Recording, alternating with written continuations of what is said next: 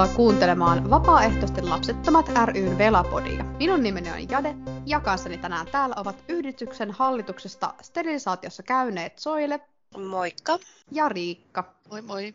Ja meillä on myös vieraana väitöskirjatutkija Niina Väkeväinen Jyväskylän yliopistosta. Moi moi. Hienoa Niina, että pääsit mukaan. Tämä jakso on hyvin henkilökohtainen, koska se käsittelee sterilisaatiota vapaaehtoisen lapsettoman eli velan näkökulmasta. Käy myös kuuntelemassa tämän jälkeen meidän muut sterilisaatiot käsittävät jaksot, eli jaksot numero 10, sterilisaation lainsäädäntö ja sen ongelmat, sekä 11, sterilisaation saaminen alle 30-vuotiaana. Tämmöinen pieni mainostus tähän väliin. Mitäs Niina, kertoisitko ihan alkuun lyhyesti vähän sun omasta tutkijaprofiilista? Mitä sä tutkit? Joo, eli on siis tosiaan etnologian ja antropologian alan väitöskirjatutkija Jyväskylän yliopistolla ja tarkemmin sanottuna sillä niin historian ja etnologian laitoksella työskentelen. Tutkin tosiaan vapaaehtoisesti lapsettomien henkilöiden hakeutumista sterilisaatioon. Tämmöisiä tutkimuksen ydinkysymyksiä on tämä, että minkälaisia merkityksiä vapaaehtoisesti lapsettomat henkilöt antaa tälle toimenpiteelle, eli mitä se sterilisaatio heille itselleen merkitsee ja sitten se, että minkälainen prosessi tämä sterilisaation hakeutuminen on ollut, myöskin, että minkälaisia vaikutuksia tällä toimenpiteellä on ollut henkilöiden omaan hyvinvointiin ja elämään muutenkin. Kyseessä on siis tämmöinen vapaaehtoisesti lapsettomien henkilöiden ajatuksia ja kokemuksia kartoittava perustutkimus, jossa samalla tarkastellaan myös sitä, että kuinka nämä ihmisten kokemukset suhteutuu tähän voimassa olevaan sterilisaatiolakiin ja lääketieteellisiin näkemyksiin sterilisaatiosta. Ja nyt loppuvuodesta on toteuttanut myös lääkärihaastatteluita, jotka jatkuu vielä tuonne alkuvuoteen. Mielestäni se on hyvin tärkeää tavoittaa tähän tutkimukseen myös se lääkärien näkökulma, eli minkälaisia ammatillisia näkemyksiä heillä on sterilisaatiosta ja kuinka näihin lähetteisiin liittyviä päätöksiä tehdään. Ja tässä vaiheessa niin aineistojen analyysi tai syvempi analyysi on vielä kesken, eli olen tosiaan tehnyt päivätöiden ohella tätä tutkimusta nyt kaksi vuotta, mutta pääsin nyt syksyllä 2002 paremmin syventymään tähän. Mutta niin, tässä vaiheessa voin tämmöisiä alustavia havaintoja kertoa tästä aineistosta, että minkälaisia sieltä on noussut esiin. Mahtavaa. Ihan superhyvältä kuulostaa. Saako udella, että onko tämä aihe sulle kuinka henkilökohtainen? Joo, totta kai saa kysyä. Eli sillä lailla kuulun kyllä tähän kohderyhmään, eli olen itsekin vapaaehtoisesti lapseton, mutta tämä sterilisaatiopuoli on lähinnä enemmän tämmöisen niin kuin tieteellisen kiinnostuksen kautta tässä, eli tosiaan on ihan selkeä aukko tässä tutkimuksessa, että näitä kokemuksia ei ole juuri tutkittu ja tämä on hyvin tämmöinen monitasoinen ilmiö, niin se kiinnosti siinä sitten. Hyvä kuulla. No mitäs sitten Soile ja Riikka? Milloin te olette keksinyt, että haluatte mennä sterilisaatioon? Ja miten te olette uskaltanut tehdä sen päätöksen tulevaisuuden minän puolesta, kun se on niin kauhean lopullista, niin kuin ihmiset sanoo? Riikka voisi vaikka aloittaa. Mä tosiaan tein päätöksen Steristä noin 29 tai 30-vuotiaana, eli tosi pian sen jälkeen, kun mä olin päättänyt, että aion pysyä lapsettomana. Et se tuli niin kuin jossain netissä vastaan tietysti hyvin nopeasti tämä Steri-asia ja se tehtiin sitten, kun mä olin 32. Ja tosiaan mä ajattelin silloin, että no en mä nyt ainakaan kymmeneen seuraavaan vuoteen halua lapsia. Ja sen jälkeen se olisikin sitten myöhäistä, ainakin käytännössä koska en ole mikään Krista Kiuru. Miten mä niin uskalsin tehdä, kun se tuntui niin oikealta niin päätökseltä ja oikealta asialta tehdä ja täsmälleen semmoiselta niin kuin mulle sopivalta, niin ei siinä ollut niin mitään sellaista toista puolta tavallaan siinä, että mä olisin jäänyt sitä hirveästi miettimään, vaan mun oli tosi helppo tehdä se päätös. Ja tosiaan siis jotkut velathan on sanoneet just noin, että ne haluaa sen sterin vähän niin kuin varmuuden vuoksi suojellakseen siltä mahdolliselta tulevaisuuden minältä, että mieli sattuisi muuttumaan, niin, niin sitten ei olisi oikeasti enää mahdollista se lasten hankinta. Mutta mulla nyt ei oikeastaan ole ollut näin, että mä olin tietoinen siitä, että mun mieli ei tule muuttumaan. Mä jotenkin olen sen ymmärtänyt, koska en ole koskaan ajatellutkaan, että raskaaksi tuleminen olisi jonkunlainen vaihtoehto mulle. Niin sitten vaan niin kun joistain asioista vaan on varma ja ne voi sitten, niiden suhteen voi tehdä tämmöisen niin, niin sanotun lopullisen päätöksen niin kuin tämä. Hyvä kuulla. No mitä Soile sitten? Milloin sä keksit, että sä haluat sterilisaatioon ja mitä uskalsit tehdä sen päätöksen? No sterilisaatio operaationa oli mulle sillä tai niin kuin tiesin, että se on olemassa, koska mun oma äiti olisi aikoinaan halunnut kolmannen lapsensa jälkeen sterilisaation, mutta hän ei sitä ikävä kyllä sitten saanut, koska hän kohtasi tällaisen setämieslääkärin, ketä tyrmäsi suoraan mun äidin toiveen ja, ja vielä sanoi senkin lainin, että kun olet, olet vielä niin nuori, että sä ehdit vielä monet lapset hankkimaan. Että hänen mielestään kolme lasta ei ollut riittävä. Ja äiti sitten jätti sen prosessin siihen, ettei ikävä kyllä sitten mennyt toiselle lääkärille, kuka olisi ollut myötämielisempi. No sitten tota, tässä mun omassa henkkohtavela-historiassa niin aihe tuli ajankohtaiseksi siinä vähän yli parikymppisenä silloisessa seurustelusuhteessa miehen kanssa, kuka olisi halunnut lapsia. Ja siihen asti mä olin itse ajatellut, että no kai ne lapset minullekin vain tulee sitten jossain vaiheessa elämää, koska niin se normaali elämänkulku menee. Mutta sitten kun sun oma silloinen kumppani alkoi vauva kuumeileen, niin se pakotti mut miettiä asiaa ja mitä enemmän mä mietin, niin sitä vahvemmin mulle vahvistui se, että mä en todellakaan halua lapsia.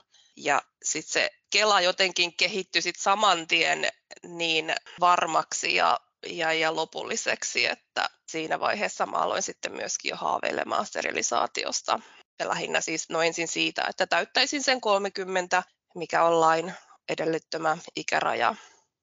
Mähän täytin just 30 ja sterilisaatio kävi paljon mielessä itsellänikin, mutta mä aion sanoa samalla tavalla, niin kuin jotkut parit sanoo, että me ollaan raskaana, niin meillä on vasektomia, että tota, me ei voida tulla raskaiksi. Et jos jotkut sanoo, me ollaan raskaana, niin me ollaan veloja, koska meidät on vasektomoitu, ei se ole mikään sana. Mm-hmm. Mutta se on mulla mielessä, että, että tota, jos tämä mun poikakaveri lähtee tästä läpyttelemään tai mä lähden läpyttelemään hänen elämästänsä, niin sitten se varmaan on järkevin päätös mullakin mennä sitten steriloitavaksi, nyt kun olen vihdoinkin 30, jee! Miksi sitten sterilisaatio eikä jotain muuta ehkäisyä, kuten vaikka hormonikierrokkaa, mikä mullakin oli, juuri poistatin sen Mitäs Soile, minkä takia? No mulle sterilisaatio oli ja on paljon muutakin kuin vain pelkkä ehkäisy. että mua siinä kiehto ja kiinnosti nimenomaan se lopullisuus ja sitten se, että mä voisin sitten lopun elämäni elää hormonivapaasti. Että mä en halua rasittaa omaa kroppaani enkä halua rasittaa ympäristöä hormoneilla. Siis just toi hormonivapaus kanssa ihan itsellänikin, koska nyt on niin ihanaa, kun ei ole sitä kierukkaa ja ei tarvi olla huolissaan siitä, että tuleeko raskaaksi. Totta kai tietenkin pelko siitä, että mun kamalat menkat palaavat, mutta sitten ne palaavat, jos on palatakseen. No mitäs Riikka? Joo, toi hormonivapaus on tosi hyvä juttu ja mulle alkoi tulla pillereistä migreeniä. Se tapahtui siinä vaiheessa, kun mä olin jo päättänyt mennä steriin, että tavallaan ratkaisu oli jo tulossa. Tässäkin tapauksessa niin mä tykkään siitä, että voi tehdä sellaisen toimenpiteen, jolla on niin kuin vaikutus loppuelämään tälleen niin kuin lääketieteellisesti, että miksi mä tavallaan ottaisin jonkun muun ehkäisy, jota pitää sitten vähän väliä uusia, jonka takia pitää käydä lääkärissä, josta pitää maksaa, kun mä en kuitenkaan aio koskaan olla raskaana.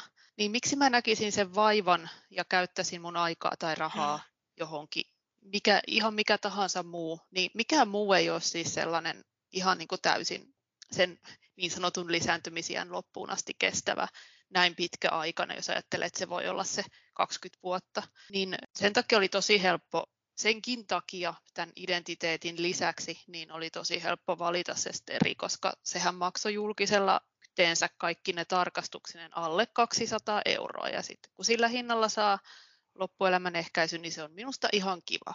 Ja mulla ei ole ollut tätä menkkaongelmaa, eli siis olen tyytyväinen tässä niin kuin tavallaan ihan luomuna, mutta sitten niin kuin tavallaan se ajatus on musta jotenkin viehättävä, että sinänsähän mun lisääntymiselimet edelleenkin toimii ikään kuin luomuna, mutta siellä on vaan se mekaaninen este. Eli kaikki toimii kyllä ja on niin kuin kohdalla ja paikalla ja ne elimet ovat siellä, mutta, mä, mutta sieltä on vaan poistettu just se, mitä mä en halua, eli, eli se raskaaksi tulemisen mahdollisuus. Et niin kuin, tämä on silleen, niin kuin, jotenkin ihana ajatus siinäkin mielessä, että vaikka asiat menis elämässä tai maailmassa huonosti, niin tätä asiaa minulta ei voida viedä pois, koska tuskin minua kukaan menee raahaamaan väkisin leikkaussaliin ja avaamaan niitä munanjohtimia, joista ei hirveästi ole mitään enää niin kuin jäljellä. Että tavallaan tässä asiassa mulle ei voida tehdä ikään kuin semmoista mun vastoin sitä mun kehollista autonomiaa tai jotain tämmöistä. Ja, sitten toinen juttu on vielä sit se, että, että semmoinen niin kuin se, että kun nainen niin kuin ikääntyy, ruma sana se ikääntyminen, mutta jokainenhan meistä vanhenee. Mutta sitten kun me tiedetään se, että ne, ne munasolut vanhenee ja tavallaan munasarjat ja niin kuin siis ne on koko ajan tavallaan vähän kelvottomampia siihen, siihen lisääntymiseen, niin musta tuntuu kivalta, että mä oon jo 32-vuotiaana eliminoinut itseltäni tavallaan tämän vaihtoehdon, joten on aivan sama, että kuinka vanhentuneita mun munasolut siellä on kun ei niitä sen iän jälkeen ei ole enää ollut mahdollista, että mä jotenkin käyttäisin niitä. Niin sitten mä oon niin poistanut tämän ongelman itseltäni, että mun pitäisi miettiä, että onko mun lisääntymisvarustus nyt vanhentunut vai ei, kun mä vanhensin sen itse. Jos mä saisin ihan vapaasti valita, niin mä olisin kyllä halunnut, että multa oltaisiin poistettu sisältä ihan kaikki lisääntymiselineet, kohtu ja kaikki johtimet ja tällaiset, koska mä jotenkin koen, että joo, ne on mulle täysin turhia, mutta mä myöskin koen hyvin voimakkaasti sellaista tietynlaista vääryyttä sen suhteen, että, että mulla on kehossani tällaisia asioita, joita mä en halua. Mutta no, onneksi nyt se sterin sitten kuitenkin loppujen lopuksi sai, että, että pystyn nyt sitten kuitenkin elämään sen faktan kanssa, että se kohtukin mulla on yhä. Niin tuossa on muuten vaihtelua aika paljon velojenkin kesken, että miten tuohon kohtuun suhtaudutaan. Et, et niin kuin joillain on just se, että se on myös se, mistä vaikkei sen kanssa välttämättä olisi ongelmia, joskus voi mm. just olla, kun on runsaat menkat. Mutta mä ymmärrän senkin, mutta mulla taas niin kuin tavallaan ei ole yhtään siitä kysymys, vaan ihan pelkästään se kyky tulla tai vaara tulla raskaaksi, että mm. tässä vaikuttaa. Mutta sitten taas niin kuin, kuukautiset ei ole mulla oikeastaan sen suurempia vaikeuksia aiheuttanut, että joo, aina yleensä on se ensimmäinen päivä on, on välillä vähän hankala ja välillä voi olla suht kovia kipuja ja näin, mutta se on vain se yksi päivä. Mutta silti mua ei ne kuukautiset häiritse. Et en mä tiedä, miksi mä ajattelen näin, että, että mä haluaisin siitä kohdusta eroon, mutta kuukautiset voisi vois silti niinku tulla. Vähän ristiriita. niin, niin on, niin on. Mutta johtuuko se siitä, että kuukautiset, niiden tuleminenhan juuri tarkoittaa sitä, että sä et voi olla raskaana? Mm, ehkä siinä voi olla jo sitäkin, että sitten kun se vuoto tulee, niin tietää, että ei ole raskaana. Mm. Ja toisaalta senkin takia on kiva niin kun nyt olla luomuna, että kun mulla oli kierukka viisi vuotta, niin aina ei välttämättä tullut menkkoja. Ja sitten se tuntuu tosi pöllöltä, kun tietää tasan tarkkaan, että en mä voi olla raskana. Mä oon ollut pelkästään mun poikaystävän kanssa ja se ampuu tyhjiä panoksia, niin, tota, niin, niin siitä voi tulla yhtään mitään. Ja, tota, ja mulla oli jotain kauhean pelkoja joskus niin kuin just mielessäni, että, niin kuin, että entäs, entäs sitten, kun nyt mulla ei ole mitään ehkäisyä, ja sitten jos joku tekisi mulle vaikka jotain kamalaa seksuaalista väkivaltaa, ja mä tulisin raskaaksi, ja kaikkea tämmöistä niin tosi pimeätä, että, että senkin suhteen mä just mietin, että pitäisikö mun sittenkin mennä sinne sterilisaatioon, mutta sitten taas toinen on aika tommonen extreme, että näinkö tapahtuisi, en tosiaan tiedä. Sterilisaatio selkeästikin vaikuttaa teille olevan aika iso juttu, niin kuin identiteettiasia ikään kuin. Olenko oikeassa? Soile nyökyttelee siellä. Joo, kyllä tämä on mulle ehdottomasti identiteettikysymys, että niin kuin jo sanoinkin, että, että tämä on kyllä suurempi kysymys ja suurempi asia kuin vain pelkästään ehkäisy.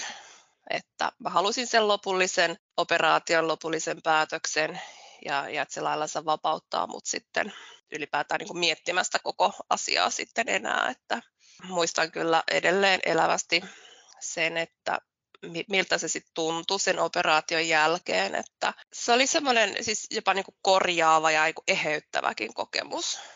Ihana kuulla. No entäs Riikka? Joo, ehdottomasti se varmaan tästä jo huomasikin meidän puheesta, eli se on identiteettiasia ja mä allekirjoitan myös tuon Soilen korjaava kokemus fiiliksen todella vahvasti.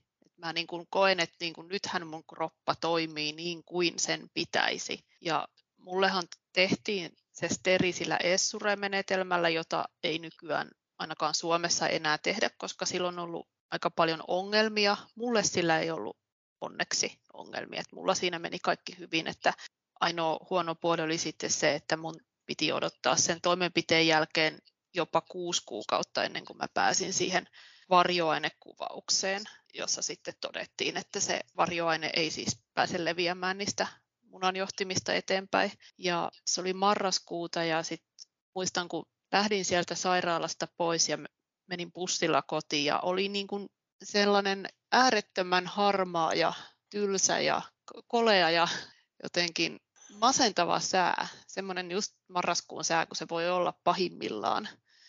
Ja mä odotin sitä pussia, kun mä menin siihen pussiin istumaan, mä aloin nauraa ääneen sitä, kun mä olin niin onnellinen, että nyt tämä on varmaa. Siihen niin kuin mielentilaan se sää ei päässyt vaikuttamaan siihen tippaakaan. Ja mä oon yleensä ihminen, johon sää vaikuttaa tosi voimakkaasti, mutta tämä niin kuin meni kaiken sen yli ja se semmoinen ihana tietoisuus siitä, että nyt se on niin kuin tehty ja musta on nyt jotain varmuudella oikein, mitä mä oon halunnutkin, niin se tuntuu tosi hyvältä. Mulla meni kylmiä väreitä tuossa äsken, kun sä kerroit, siis ihanaa, tää on jotain mm. niin upeata. Tältä varmaan tuntuu niistä kaikista näistä, jotka puhuu toisilleen se jotain tämmöisiä raskautumiskokemuksia tai vastaavaa. Sale niillä käytetään samanlaisia, kun mä kuuntelen vaan silleen, aah, kun ihanaa, mä niin onnellinen sun puolesta. Niina Ei. on ollut tällä pitkään kuunteluoppilana. Mitäs Niina, Joo. miten nämä tarinat, onko nämä tuttuja sun tutkimuksista, tämmöiset kokemukset, ajatukset? Joo, kyllä, eli tämmöisiä vastaavia kertomuksia löytyy hyvinkin paljon omasta aineistosta. Mä muuta unohdin äsken tuossa esittelyssä sanoa, eli niin tämä aineistahan on tämmöinen niin haastattelu- ja teemakirjoitusaineisto, eli siinä on 71 teemakirjoitusta niin kuin vapaaehtoisesti lapsettomilta henkilöiltä, jotka on hakeutunut sterilisaatioon tai, tai muuten miettineet toimenpidettä, ja tällä hetkellä 32 haastattelua. Tämän unohdin tosiaan tuohon alkuun sanoa. Mutta joo, niin tähän asiaan niin kyllä tosiaan tämmöisiä vastaavia kertomuksia oli, eli hyvin moni koki tämän vapaaehtoisen lapsettomuuden tämmöisenä niin kuin identiteettiasiana. Että se liittyy hyvin voimakkaasti siihen omaan identiteettiin. Ja sitten just tämä mahdollinen niin kuin raskaus tai lapsen saaminen näyttäytyi tämmöisenä hyvin ei-toivottuna ja ei-toivottavana ja tämmöisenä negatiivisena asiana. Ja monilla naisilla tähän liittyy tämmöistä voimakasta raskauspelkoa, joka koettiin hyvin stressaavana tai ahdistavana ja toisinaan jopa, että se häiritsee vaikka parisuhdeelämää, että on niin vasta stressi siitä asiasta, että jos ehkäisy pettää. Ja toisaalta sitten taas sterilisaatio miellettiin tämmöiseksi hyvin varmaksi ja pysyväksi ehkäisymenetelmäksi, joka tuo turvaa siihen asiaan. Eli moni koki, että se sinne toimenpiteessä käyminen helpottaa tätä ahdistusta ja stressiä. Ja mitä nyt tulee vielä tähän identiteettiin, niin ylipäätään tämä, mitä tekin sanoitte tässä, eli tämä lisääntymispotentiaali, niin moni koki sen tämmöisenä hyvin vastenmielisenä ja vieraana. Eli kaikki tämmöinen esimerkiksi naisilla raskauteen ja synnytykseen liittyvät asiat, niin ne koettiin just, että ne ei kuulu siihen omaan minuuteen, niin sitä ei haluta kokea. Että omalle identiteetille vieraita asioita. Ja tätä lisääntymispotentiaali halutaan pois sitä omasta kehosta. Ja myöskin tämä vertauskuva, eli tämmöinen kehon korjaaminen, niin se esiintyi todella monta kertaa. Eli koettiin, että tämä sterilisaatiossa käyminen jollain tapaa korjaa sen kehoa ja verrattiin jopa tämmöisiin kuvauksiin tämmöisestä sukupuolen korjaamisesta, eli samaistuttiin niihin kokemuksiin, miten sitä on kuvattu. Tämä esiintyi myös tämmöinen, että niin kun koettiin, että se ehkä on tämmöinen ennakoiva turvatoimi, että jos henkilö joskus muuttaisi mielensä, niin se nähtiin tämmöisenä omana turvatoimena, että jos tulee joku mielenhäiriö joskus, että haluaisikin niitä lapsia, vaikka niitä ei oikeasti halua, niin tämä tavallaan suojelee siltä. Ja myöskin, että se suojelee siltä, että jos kumppani jostain syystä haluaisi lapsia ja tulisi tämmöistä niin kuin painostusta kumppanin puolelta, niin tavallaan tämäkin, että siihen painostukseen ei sitten taivuta, että on se varmistus siinä sterilisaatiossa. Sitten vielä nostaisin esiin niin kuin miespuolisilla vastaajilla, niin tämä on vielä tämmöinen erityiskysymys sen takia, että miehillä nyt on huomattavasti vähemmän näitä ehkäisykeinoja käytettävissä. Tämä miehillä mainittiin monesti tämmöisenä turvana, että mies ei tule tahtomattaan isäksi. Eli joskus voi olla näitä tapauksia, että niin kun nainen tulee raskaaksi ja haluaa pitää sen lapsen, ja sitten miehellä ei ole hirveästi sanavaltaa siinä vaiheessa, että tuleeko hän isäksi vai ei. Tai sitten jos kumppanin jättää tavallaan salaehkäisyn pois jostain syystä ja ei kerro sille miehelle. Ja kuulemma tätäkin tapahtuu välillä, niin miehille tämä on semmoinen keino tavallaan suojautua tältä, että ei tule tahtomatta isäksi. Joo, siis mä olen tätä muutaman kerran sillä miettinytkin, että jos itse olisi mies, niin mä en kyllä uskaltaisi jättää tätä asiaa niin kenenkään muun ratkaistavaksi tai, tai hoidettavaksi. Että niin kuin tosi hurja ajatus niin kuin siinä se, että, että joku toinen ihminen voisi tehdä näin ison päätöksen mun puolesta, niin ei ihan samat ajatukset täällä. Ja mä siis ajattelin, että mä olen ihan tyytyväinen, että olen nainen tämän takia, että mulla on ainakin täysvalta siihen, että en lisäänny, koska Suomessa kuitenkin abortinkin saa käytännössä aina tietenkin paitsi siinä tapauksessa, että se on mennyt liian pitkälle, ne olisi sitten ainoa sellainen tilanne. Mun mielestä miehet on tässä huonommassa asemassa, totta kai, koska niitä ehkäisymenetelmiä ei ole niin paljon, mutta yllättävän harva mies puhuu tästä asiasta, että mm erikoista. Että eikö he pelkää sitä vai eikö he ole tullut ajatelleeksi vai luottaako he yleensä naisiin ja naisten ehkäisyihin niin paljon, että se ei tule no, esille? Niin, kyllähän tässä on valitettavasti yhä no siis kasvatuksesta lähtien ja, ja niin kuin tämä yleinenkin tapakulttuuri ja ilmapiiri, niin siis onhan nyt kaikki lisääntymisasiat, on se sitten ehkäisyä tai, tai lasten hankintaa tai mitä tahansa, niin kyllähän se on hyvin sukupuolittunut ilmiö edelleen. Mutta toivottavasti tässä nyt koko ajan mennään siinä mielessä tasavertaisempaan suuntaan, että puhutaan ehkäisyn yhteisvastuusta ja nyt taas jonkun tutkimuksen tässä jokin aika sitten bongasin, että ilmeisesti nyt on jokin edistysaskel saatu koskien miesten ehkäisypillereitä, että edelleen niitä odotellessa. Joo, tämä näyttäytyy tässä omassakin tutkimuksessa ihan niin kuin, että näitä mie- siis miesvastaajia oli hyvin paljon vähemmän, eli heitä oli ehkä semmoinen kymmenkunta tästä isosta vastaajajoukosta tai 11. En muista ihan tarkkaan, mutta niin hyvin paljon pienempi määrä kuin naisia. Ja en tiedä, mistä se johtuu sitten, että onko se, nämä kysymykset ei niin paljon sitten niin kuin ole heidän mielessään, vai onko se sitten, että he vähemmän osallistuu tämmöisiin tutkimuksiin, mutta, niin, mutta tosiaan ihan tämmöisenä mainoksena, että vielä jos on miehiä, jotka haluaa osallistua tutkimukseen ja tulla kertomaan kokemuksiaan tästä sterilisaatiosta tai jakamaan muita ajatuksia, niin ehdottomasti saa ottaa yhteyttä. Miten sä hakeudut sterilisaatioon? Voisiko vaikka Riikka kertoa ekana? Joo, hakeuduin siihen ihan tämmöisen terveyskeskuslääkärin heillä tai luona. Eli mä uusin mun e-pillerireseptiä, mutta sitten samalla pyysin myös tämän sterilähetteen. Ja mulla oli tuuria, eli hän suhtautui siihen ihan ok, neutraalisti ja joutui siinä vähän aikaa ihmettelemään, että mistä se lomake nyt löytyykään. Ja sitten vaan tarkisti mun iän. Ja koska olin siinä vaiheessa jo 31, niin hän sanoi, että näyttää olevan, että sun, sinulla on tähän oikeus. Ja sitten kirjoitti sen ja sitten sieltä tuli jonkun ajan päästä kirje, että se olisi noin vuosi se odotusaika sitten mä odotin sen vuoden ja laskin niitä päiviä siinä odotellessa. ja kävin kaiken maailman esitarkistuksissa ja verikokeissa ja kaikenlaisessa sitä ennen sitten. Mulla meni onneksi kaikki hyvin, vaikka tietysti olin varustautunut sinne lukemaan lakia, mutta niin kuin ei tarvinnut. No mitä Soile? Miten sä hakeudut sterilisaatioon? Menin siis YTHSn gynekologille ja mä olin jo sillä ollut kaukaa viisas, että olin varannut tämän gynekologiajan etukäteen sille ajanjaksolle, kun mä olen jo täyttänyt 30 koska mä halusin päästä mahdollisimman nopeasti operaatioon. No, mulla ei ikävä kyllä mennyt asiat noin sujuvasti kuten Riikalla, eli mä kohtasin hyvin tota, noin niin voimakkaasti sterilisaatiota vastustavan lääkärin tuolla YTHS vastaanotolla ja hän mulle puheli kaikkea näin jälkikäteen ajatelta niin täysiä niin kuin asiattomuuksia, että, että, tyyliin, että minun jos kenenkään pitäisi lisääntyä, koska olen pitkä ja terve ja urheilullinen ja en mä voi olla kauhean tyhmäkään, kun mä yliopistolainen ja mä en ollut ollenkaan siis varautunut tällaiseen vastaanottoon ja menin ihan lukkoon siellä vastaanotolla, että en ikävä kyllä osannut pitää puoliani. Sitten se lääkäri alkoi sitten hyvin voimakkaasti puhumaan kierukan puolesta. Ja hän asetti sellaisen selkeän ehdon, että, että mun täytyy vielä sitä kierukkaa kokeilla ennen kuin hän sitten sen lähetteen mulle kirjoittaa. mä olen myös tällainen aika niin kuin, tässä nyt sanoisi, no en nyt tietetahtoin hae konflikteja ja, ja, ja lääkäri on mullekin semmoinen tietynlainen auktoriteetti, niin, niin mä sitten alistuin kohtaloon ja se hemmetin kierrukkas laitettiin siinä samalla käynnillä vielä ja se oli aivan järkyttävä kokemus. Et kun mä poistuin sieltä lääkärin vastaanotolta, niin mulla oli jopa ihan semmoinen vähän niin kuin pahoinpidelty olo. No, pikakelaus sitten puoli vuotta eteenpäin, niin eihän se kierrokka mulle yhtään sopinut ja ja, ja loppujen lopuksi tuli kohtutulehduskin ja, ja sitten sit menin uudestaan samaiselle lääkärille ja sanoin ensin, että, että se kierrokka pois ja että nyt mä haluan sen lähetteen.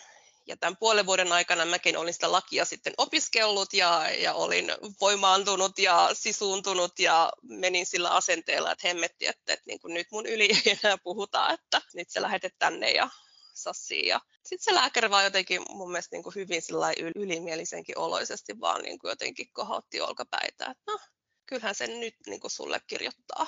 Et ei ei niin kuin mitään pahoitteluita tai, tai niin kuin sitä tilannetta ei niin kuin käyty mitenkään niin kuin läpi, ja varsinkin kun mulla oli se kohtutulehduskin, että mä olin vielä niin kuin aika kipeäkin siinä vaiheessa ja näin, niin hyvin ihmeellistä.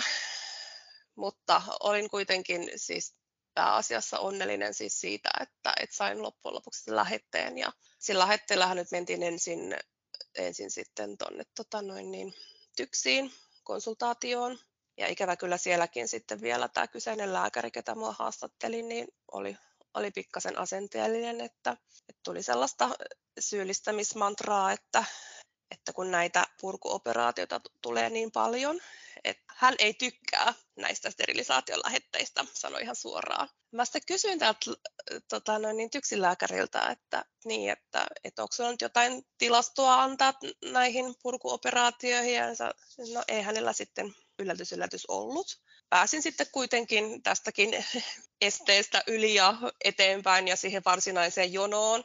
Siinä meni muistaakseni, kysy meni yli vuosi, olisiko ollut lähemmäs puolitoistakin vuotta ennen kuin sitten pääsin itse operaatioon, mutta onneksi sitten silloin operaatiopäivänä tyksissä, niin mua kohdeltiin kyllä tosi hyvin ja oli ihana henkilökunta ja, ja näin, että, että, että siitä onneksi jäi, jäi hyvä fiilis.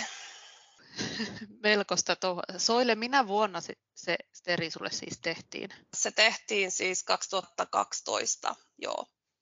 Joo, todennäköisesti silloin on tehty noin 15-20 purkua vuoden aikana koko maassa.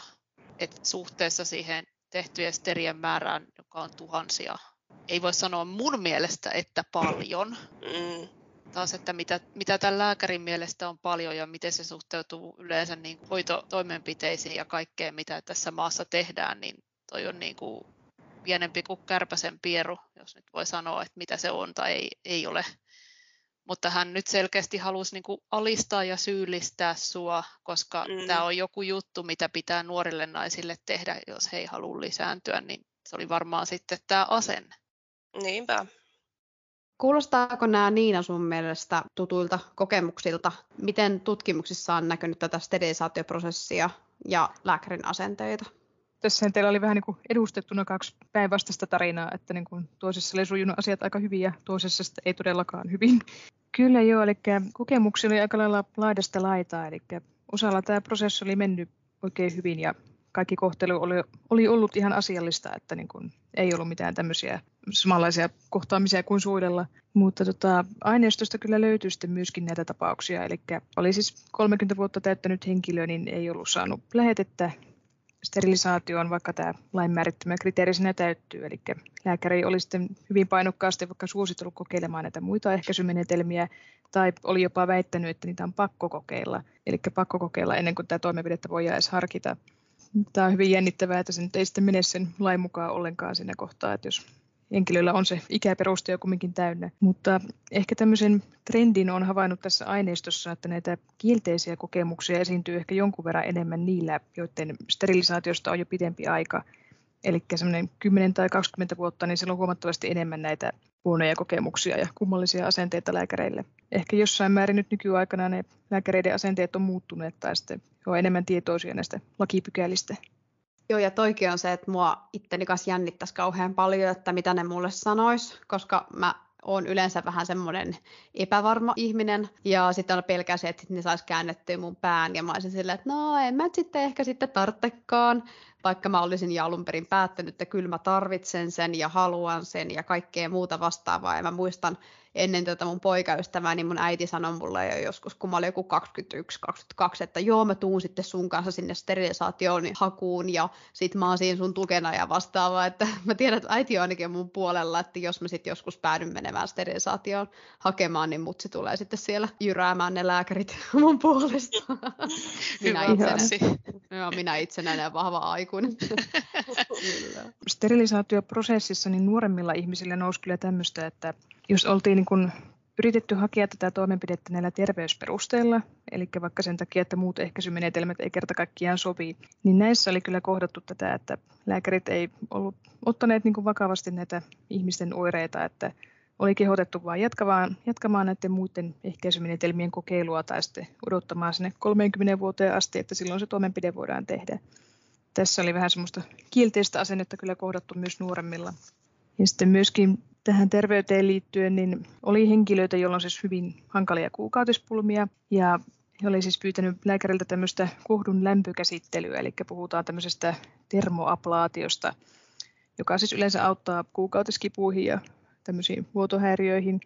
Tässä siis termoaplaatiossa niin kuin kohtu käsitellään tämmöisellä sähköllä tietääkseni, eli tavallaan poltetaan pois niitä limakalvoja sieltä ja Tämän jälkeen niin nainen voi kyllä tulla jossain tapauksessa raskaaksi, mutta se raskaus ei ole yleensä turvallinen eikä se niin kuin välttämättä etene loppuun asti. Eli periaatteessa tämä termoablaatio niin kuin tavallaan tuottaa sen sterilisaation siinä, että sitä raskautta ei enää sen jälkeen suositella. Niin, niin tämmöistä toimenpidettä oli jotkut toivonut, siis alle 30-vuotiaat vapaaehtoisesti lapsettomat, mutta myös tässä oli kohdattu tätä, että lääkärit ei mielellään sitä toimenpidettä myöntäneet, koska se aiheuttaa sen, että ei voi enää saada lapsia. Eli tässä oli heillä monella oli tämmöinen kokemus siitä, että lääkärit ehkä ennemmin haluaa säilyttää sen lisääntymiskyvyn kuin ajatella sitä potilaan hyvinvointia. Ihminen joutuu sitten kärsimään niistä kuukautisongelmista sen takia, että se lisääntymispotentiaali säilyy. Näitä oli tosiaan muutamia tapauksia. Ihan uusi termi mulle. Oletteko te koskaan kuullut termoapla höplasta? en ole. Aika rajua toikin kyllä. Että. Joo, mulle toi termoaplaatia on terminä tuttu ja tunnen parikin velaa, ketä on siinä käynyt ja ovat kokeneet sen niin kuin todella ihannaksi asiaksi, että, että on kyllä elämänlaatu parantunut, mutta sitten valitettavasti tunnen kyllä myöskin yhden, ei vaan kaksikin pelaa, ketkä eivät sitten sterilisaation yhteydessä ole saaneet tätä kyseistä operaatiota. Mitä sun mielestä Niina tämmöinen tiukka steriloimislaki kertoo yhteiskunnan normeista? Joo, kyllä se mun mielestä kertoo siitä, että edelleenkin täällä vallitsee semmoinen aika voimakas normi tai paremminkin oletus siitä, että ihmiset edelleen hankkii lapsia. Eli tämmöinen lapsia hankkiva ihminen on se normitapaus ja tämmöinen lapsia hankkimaton on se poikkeus. Ja muutenkin nämä niin kuin steriloimislain kriteerithän on aika tiukat, eli tässä on se 30 vuoden ikäraja tai kolme lasta, mitkä on nämä ehkä yleisimmät vapaaehtoisesti lapsettomille, minkä he kohtaa, tai nimenomaan tämä ikäraja on se yleisin, niin, niin kyllä ne jollain tapaa kuvastaa sitä, että ihmisen pitää olla niin kuin yhteiskunnan silmissä hyvin varma tästä päätöksestä, ja se varmuus pitää saavuttaa tavalla tai toisella. Eli joko se korkea ikä tai sitten se aika iso lapsiluku pitää olla. Ehkä sinne edelleen korostuu semmoinen, että se lapsien, lasten hankkimatta jättäminen ja tämmöinen omasta lisääntymiskyvystä luopuminen niin poikkeaa sitä yleisestä normista ja sitä poikkeamista halutaan sitten säädellä. Ja myöskin ehkä tässä laissa on tämä, että sinähän puhutaan edelleen niin kuin aviopuolisoista ja heidän lapsista puhutaan siinä, niin se ehkä jollain tapaa viestii siitä, että semmoinen perinteinen perhemalli, jossa on vanhemmat ja lapsia, niin se edelleen nähdään semmoisena normina. Eli tämä laki ei huomioi ollenkaan näitä nykyajassa olevia suhdemuotoja, niin kuin vaikka monisuhteisuutta tai sinkkuuta, eikä tätä lakia ole katsottu tarpeelliseksi muuttaa. Nämä on niitä asioita, mitä me ollaan huomattu ja mietitty ja tosiaan tehtiin se yksi jaksokin siitä steriloimislain ongelmista ja kyllähän siellä nyt on niitä 40 vuoden takaisia kaikuja tai sen, sen mukainenhan se laki on, ei nykyajan mukainen. Mm, nimenomaan. Mitäs Riikka ja Soile, mihin teidän mielestä ne voisi verrata tätä sterilisaation hankkimista? Mitäs Riikka vaikka miettii? Joo, mä näitä mietinkin vähän. Tämä on mielenkiintoinen kysymys ja mä haluaisin toisaalta verrata teriä vaikkapa rokotukseen. Eli mä koen, että tämä on yhtä lailla suoja sellaisia taudin aiheuttajia tai loisia vastaan. Siihen, että elimistössä ei ala kasvaa jotain ei-toivottua, koska sitähän se olisi se alkio siellä yhtä lailla kuin jotkut bakteerit tai virukset.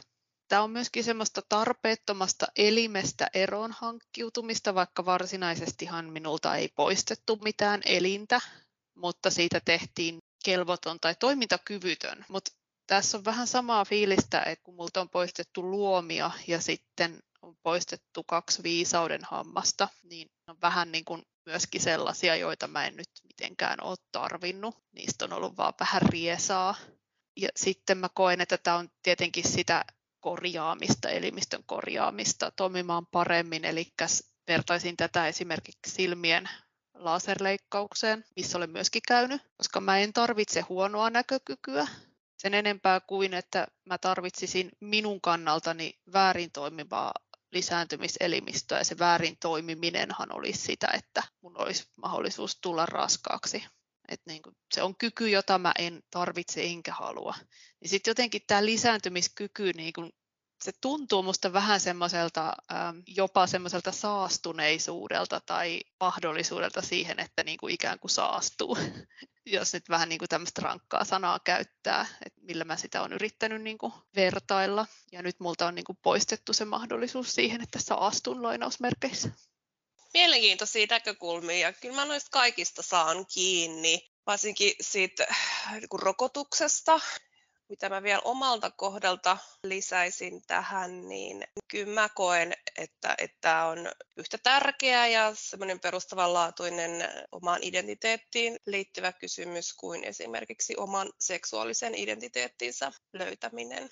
Ja, ja varsinkin jos ja kun sitten kun sä tajuat olevasi jotain muuta kuin hetero, niin se, että tämä tämmöinen virallinen NS-kaapista ulostulo ja, ja sitten siitä eteenpäin eläminen siinä omassa totuudessaan, niin kyllä se ainakin mulle menee niin kuin yksi yhteen ja, ja on yhtä, yhtä tärkeitä, että, että elän, elän omassa totuudessani sekä vapaaehtoisesti lapsettomana, steriloituna naisena, mutta myöskin sitten polyamorisena queer-naisena, että hmm. Se on tärkeää ja hyvä kuulla kanssa.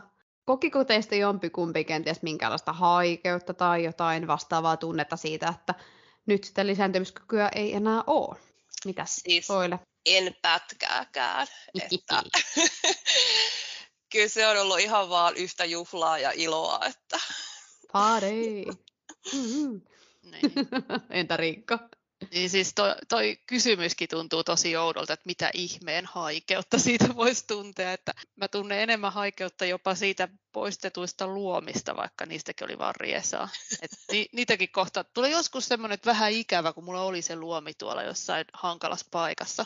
Mutta ei mulla nyt siis lisääntymiskykyä kohtaan ole mikään haikeus tai ikävä, että miten voisi olla edes, on mun kysymys. Entäs jos sitten tulisitkin raskaaksi tästä steristä huolimatta? Riikka näyttää kauhistuneelta.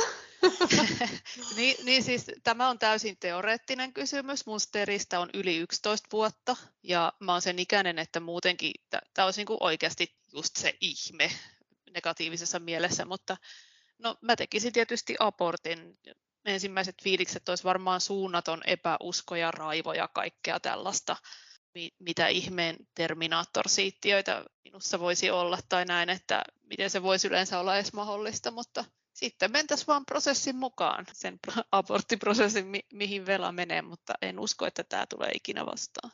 Joo, ihan sama, että, että kyllä olisi kyllä aikamoinen ihme, jos nyt meikäläinen tässä vielä raskautuisi. Mutta jos nyt tällainen katastrofi pääsisi jostain kummoisesta tapahtumaan, niin ehdottomasti kyllä abortti. Mutta sitten ehkä vielä katastrofaalisempi tilanne olisi se, että jos olisi, olisi tietämättään raskaana ja, ja menisi sitten yli tämän lakisääteisen aborttiajan ja olisi pakotettu synnyttämään, niin kyllä mä siinäkin vaiheessa vielä, tai niin kuin sanon nyt tässä tilanteessa, kun se, jos sellaista tilannetta kuvittelee, niin, niin, niin ehdottomasti kyllä adoptio, ja enkä kyllä usko, että siinäkään tilanteessa se nyt niin kuin olisi kauhean hankalakaan tai vaikea tilanne mulle.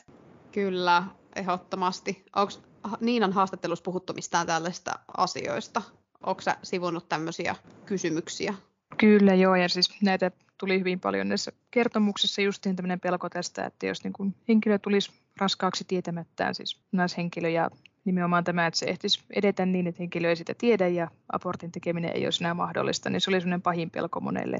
Verrattiin jopa näin, että, tai sanottiin, että kun henkilö tekisi mieluummin vaikka itsemurhaan kuin synnyttäisi sen lapsen. Se on aika raju, raju vertaus, mutta se tuli yllättävän monta kertaa sillä aineistossa, että niin kun moni koki, että se on periaatteessa pahinta, mitä voi tapahtua. Siis en mä tiedä, oletteko te katsonut Handmaid's Talea, mutta se on just semmoinen ohjelma, mitä mä katson, siis se on mulle ihan horrori, kun siellä eletään yhteiskunnassa, missä niin lapsia pitää tehdä ja ihmiset, ketkä on lisääntymiskykyisiä, pakotetaan siihen. Siis se on jotenkin ihan niin itselleni ihan next level kauhuohjelma, että mä oon niin neuroottinen. Ja nyt mä vasta, kun mun poikaystävä on saanut vasektomia, niin pystyn luopumaan siitä, että meillä ei ole tuplaehkäisyä, mikä on täysin absurdi.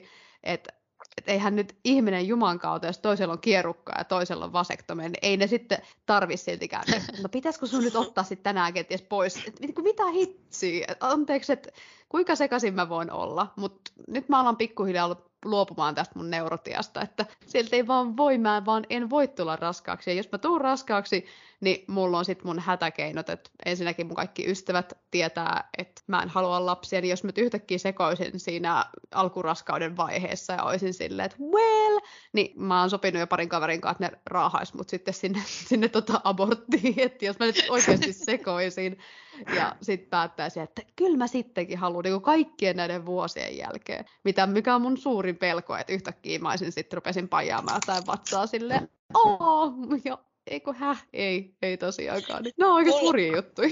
Mulla on itse asiassa yhden mun erittäin läheisen velaystävän kanssa vähän tällainen samanlainen sopimus, että toki se nyt ei enää ole niin ajankohtainen kuin kummallakin on jo ikäisen verran, mutta siis aikoinaan, kun oltiin vielä hedelmällisessä iässä, niin tehtiin tällainen keskinäinen sopimus, että jos nyt sellainen katastrofi pääsisi käymään, että, että niin kuin raskauduttaisiin siitä steristä huolimatta. Ja sitten varsinkin, jos sitten jompikumpi, tai niin kuin, että se raskaana oleva henkilö alkaa sitten siinä jotain, jotain niin kuin mieltänsä muuttamaan ja näin, että me sitten Jumalalta lyödään toisemme turpaan ja, ja sanotaan, että tuu nyt järkiin nainen.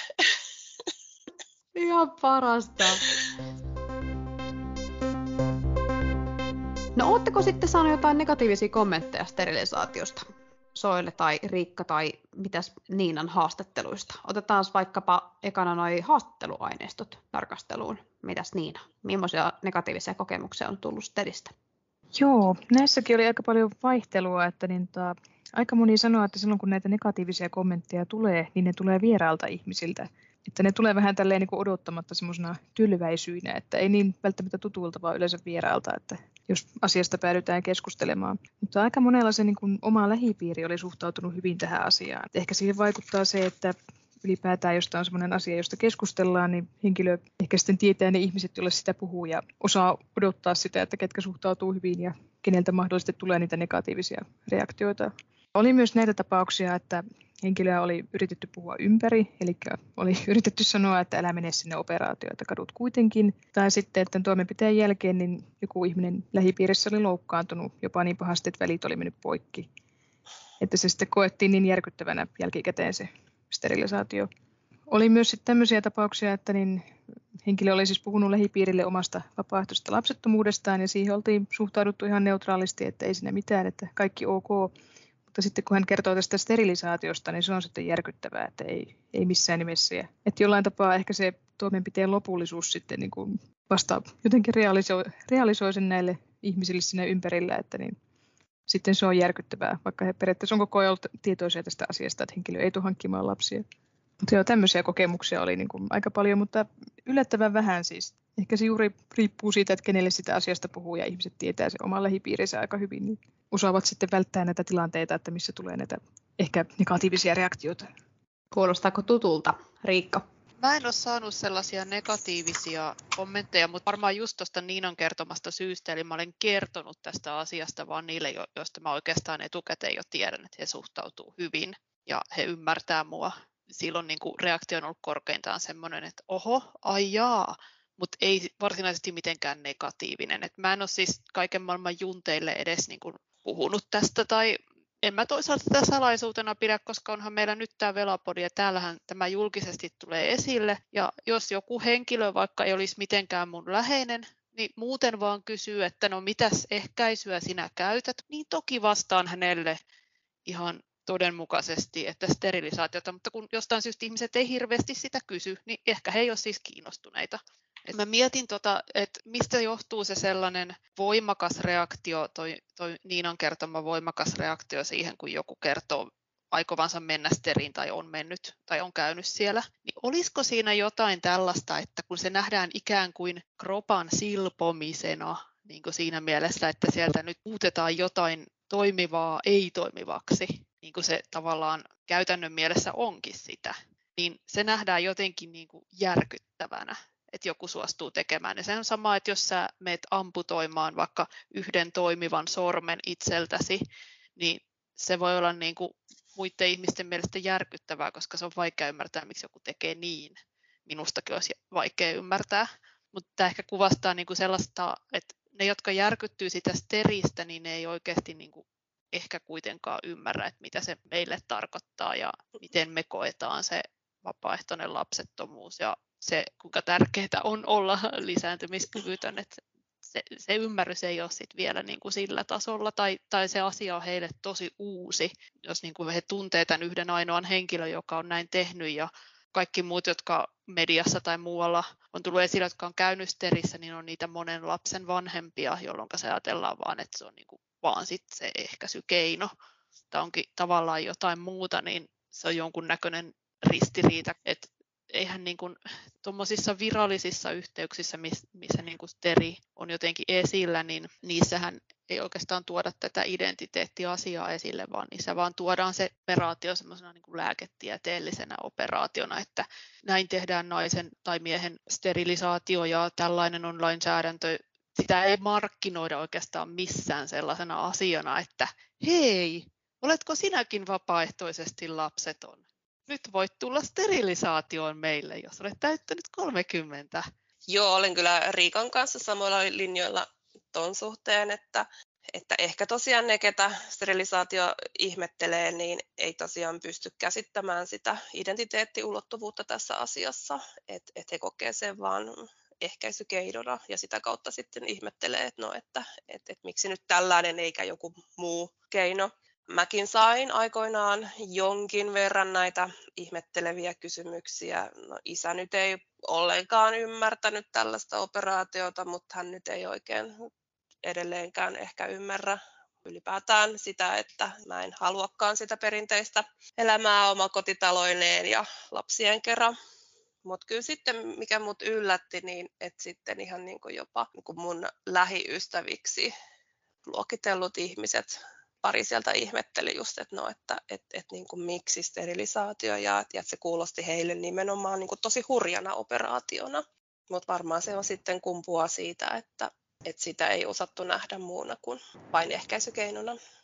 Joo, ja ehkä se on just se toimenpiteen lopullisuus, että niin kun siinä menee tavallaan se viimeinenkin uljenkorsi, että jos se henkilö nyt kuitenkin muuttaisi mieltään ja että jos ne lapset ne on kuitenkin tärkeitä ja ne tuottaisi iloa hänelle. Ja niin, en tiedä, että liittyykö se jotain tämmöistä huolta sitten, että jos sitä ei vaan ymmärretä, että se ihminen ei halua lapsia. Niina, sä käytät sun tutkimuksessa semmoista termiä kuin biopolitiikka. Mitä se on ja miten nykyinen keskustelu steriloinnista sitten näyttäytyy biopolitiikan näkökulmasta? Biopolitiikalla, ja siis puhutaan joskus myös biovallasta, niin tällä viitataan tämmöiseen filosofi Michel Foucault käyttämään käsitteeseen. Ja hän tarkoitti täällä tämmöistä niin kuin moderniin valtioiden harjoittamaa hallintaa, joka kohdistuu yleensä ihmisten elämään ja sitten samalla koko väestöön. Eli biopolitiikalla pyritään edistämään valtion väestön kasvua ja siinä samalla niin kuin väestön terveyttä ja tämmöistä hyvinvointia, että nämä valtiot itsessään ja väestö pysyisi mahdollisimman elinvoimaisina. Ja tämä biopoliittinen hallinta on Foucault mukaan syntynyt tavallaan siinä, että tämmöisiä erilaisia ihmisten elämään ja biologiaan liittyviä prosesseja on alettu tarkkailla enemmän. Eli on alettu määritellä sitä, että mikä on normaalia ja mikä on taas sitten normaalista poikkeavaa. Eli on siirrytty tämmöiseen niin kuin mittaavaan tutkimukseen enemmän ja tieteessä, että on alettu mitata ja kartoittaa tämmöisiä ominaisuuksia, mitkä on ihmisissä normaaleja ja elämässä normaaleja. Ja Foucault mukaan yksi tämmöinen merkittävä instituutio, jolla on ollut valta määritellä tätä normaalia, on nimenomaan lääketiede.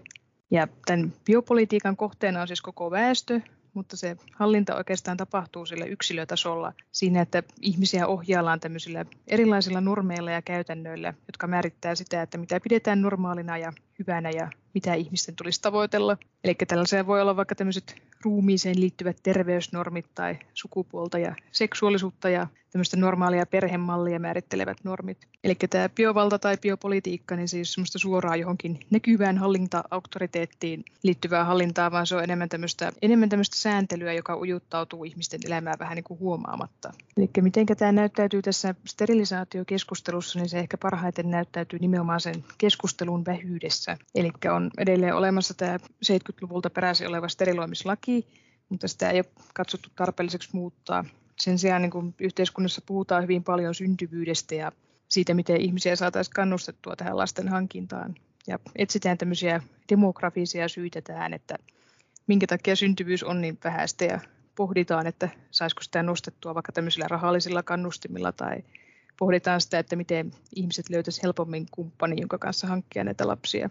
Eli ylipäätään tässä näyttäytyy edelleen se normi, että se lisääntyminen on tavallaan se tavoiteltava asia ja lisääntymättä jättäminen on se poikkeus. Se näyttäytyy tämmöisissä poliittisissa puheenvuoroissa, missä kannustetaan syntyvyyden lisääntymiseen ja vedotaan esim. tähän tämmöiseen kansalaisvelvollisuuteen tai talkoohenkeen pahimmillaan. Näitäkin on ollut näitä puheenvuoroja. Ja sitten tähän steriloimislakiin liittyen vielä, niin samalla kuin tämmöisiltä niin sanotusti normaaleilta ihmisiltä rajoitetaan tätä sterilisaation pääsyä tällä 30 vuoden ikärajalla tai lapsiluvulla, niin siinä steriloimislaissahan on edelleen olemassa ne ykköspykälän kohdat 5, 6 ja 7 ja myöskin se pykälä 2, niin näissähän melko lailla suoraan säädellään sitä, että niin kun sairaat tai vammaiset tai henkilöt, jotka kokevat kuuluvansa vastakkaiseen sukupuoleen, niin että he eivät lisääntyisi. Eli edelleen siinä laissa on mukana tällainen väestön laatuun ja parantamiseen ja ylläpitämiseen liittyvä ajatus minun mielestä. Semmoista kasuaalia eugeniikkaa. Ei todellakaan yhtään kasuaalia eugenikkaa. Siis jotenkin kamalaa kuulla ja just noin kaikki talkoajatukset, niin hyi, mm. yök, uh. Niin, että näin kun tätä Niinan äskeistä puheenvuoroa kuunteli, niin kyllä ajatukset kummasti meni siihen äskeiseen puheenaiheeseen Handmaid's Taleista, eli Gileadetta. Vipat on kyllä vahvasti Suomen laissa siihen suuntaan, ja sitä pitäisi kyllä kipeästi muuttaa. Kyllä, joo, ja ylipäätään tämä, että tämä laki on pysynyt tämmöisenä samanlaisena melko pitkään, niin se justi kuvastaa, että ei ole ollut ehkä yhteiskunnassa tarvetta muuttaa sitä, että, että se katsotaan ihan päteväksi vieläkin siellä päättäjien taholla. Se on mielenkiintoista. Mm. Otetaan loppuun sitten tämmöinen kysymys tarkasteluun, mikä on mulle ehkä aika henkilökohtainen, koska mä nyt en ole käynyt sterilisaatiossa, niin onko mä oikea vela? Voiko joku olla mulle sille, että no saa nyt olla tommonen, että no aa sun miehellä on vasektomia, sulle ei ole yhtään mitään, että kyllähän sä nyt voit koska tahansa muuttaa sun mieltäsi tyyppistä, että no mitäs mieltä te ootte? Kai mä nyt sit oon ihan oikea vela, please kertokaa, että mä oon oikea vela. Kyllä sä Jade olet ihan oikea vela. Jee! ja näin yleisesti ottaen tähän kysymykseen liittyen, niin mä alan kyllä hyvin nopea, nopeasti näkemään punaista sen suhteen, että, että jos lähdetään tällaiseen arvottamiseen tai arvosteluun tyyliin, että just, että, että kuka nyt on oikea vela ja kuka ei, koska niitä tarinoita on niin monenlaisia ja ne voi olla keskenään hyvinkin erilaisia mutta silti kun kaikki on yhtä valideja, että et, et mä, mä en toivoisi näkeväni velojen keskuudessa tällaista niin kuin nokittelua tai, tai suoraan sanottuna mun mielestä ehkäpä niin kuin kiusaamistakin, että et ei, ei, niin, ei. ei tarvitse käydä sterilisaatiossa tai vasektomiassa ollakseen vela, että tämä on henkilökohtainen päätös tai identiteetti, että, että minkälaiseksi sitten itsensä tuntee tai millaisia ratkaisuja haluaa tehdä tai ei halua tehdä. Hyvä kuulla. No mitäs Riikka? Joo, siis sterilisaatio on, on vain yksi asia, jonka velakin voi niin kuin, toteuttaa ja se ei ole mikään pakko. Ehkäisytapoja ja kaikkea niin on niin paljon, siis, ja nykyään on niin paljon luotettavaa ehkäisyä, että eihän nyt tämmöistä voi pitää vaatimuksena, vaan jokainen sitten valitsee sen, mikä on itselleen sopiva, ja se lopputuloshan tässä on tärkein, eli se, että niitä lapsia ei sieltä synny. Ja se, että miten siihen päästään, niin se on sitten taas niin kuin jokaisen oma päätös ja harkittava asia. Niin, ja ei myöskään sovi unohtaa sitä, että, että onhan olemassa paljon myöskin veloja, keillä tämä niin kuin biologinen raskautuminen tai biologisten jälkeläisten saaminen, hankkiminen, niin ei ole edes relevantti kysymys lähtien nyt vaikka, jos nyt puhutaan lesbo- tai homoparista, ketä on veloja, niin eihän tämä ole sillä mitenkään relevantti aihe. Ai että ollappa lesbopari, sitä mä välillä haaveillut. Valitettavasti olen tämmöinen hetero, tylsää. Onko Niinan tutkimuksessa tullut jotain tällaisia kommentteja, että onko oikea vapaaehtoiset lapset on, jos ei ole käynyt sterilisaatiossa? Ei, ei kyllä yhtäkään tämmöistä tule mieleen, että niin kuin ihan lähtökohtaisesti niin tämä pidettiin niin kuin ihmisen omana asiana, että kuinka sen ehkäisyn hoitaa ja hankkiiko sterilisaation. Että ei mitään tällaista, että se niin kuin sterilisaatiossa käyminen olisi jotenkin oikean velan mitta, yksi tämmöinen päinvastainen kertomus oli, niin kuin siis henkilö puhui ihan omalta kohdaltaan, että hän ei ollut käynyt sterilisaatiossa vapaaehtoisesti lapseton henkilö, ja hän koki jotenkin tavallaan siinä sen niin semmoisen, että kun hän ei mennyt tähän operaatioon, niin se oli tavallaan niin kuin kovempi juttu silloin säilyttää se oma mielipide, ja lisääntymispotentiaali säilyy siinä, että hänellä oli vähän tämmöinen käänteinen mielipide. Joo, ei, ei ole tämmöisiä muita, muita kommentteja tullut.